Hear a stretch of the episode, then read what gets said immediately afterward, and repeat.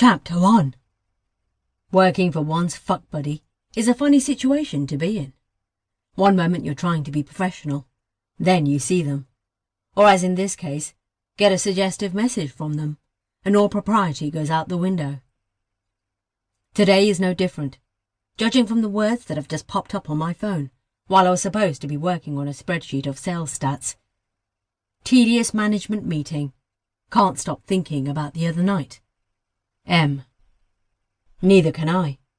Mark, who has got to be the sexiest man I've ever hooked up with, ordered some takeout for the both of us, allowing us to enjoy a not-so-quiet night in without the added hassle of cooking or heading out for food. We tried watching a movie, but were quickly distracted by each other's company.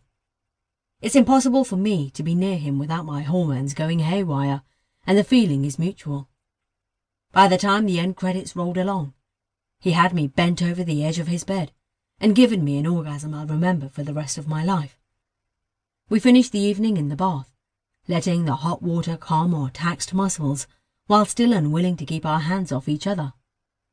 All in all, a perfect night in. I went home before things got awkward for either him or me. I respond with, Likewise. Perhaps we can do it again some time. Smiley face and put my phone away before anyone comments.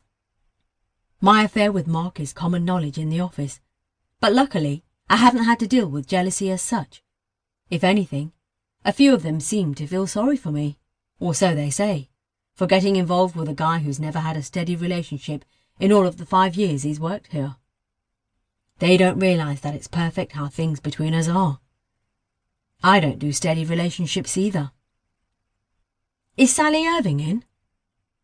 This simple question, spoken by a familiar voice, rudely drags me out of my daydream and back into reality.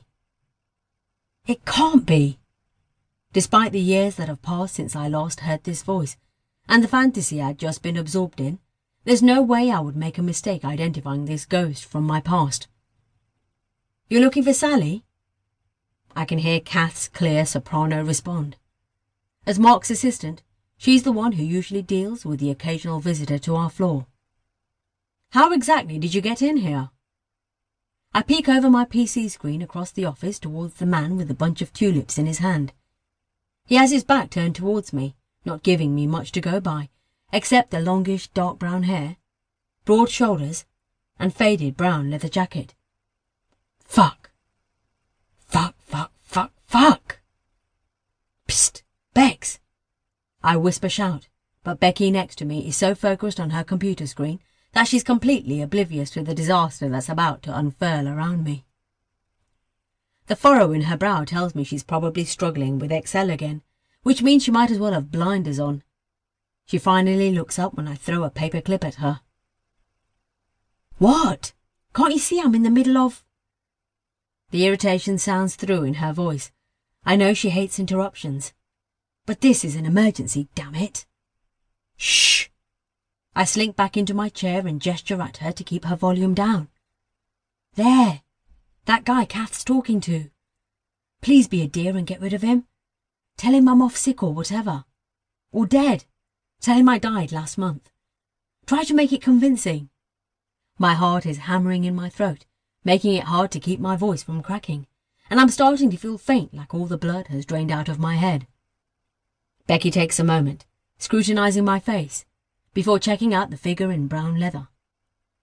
Please don't argue. Fine, I'll do it, but only because I love you.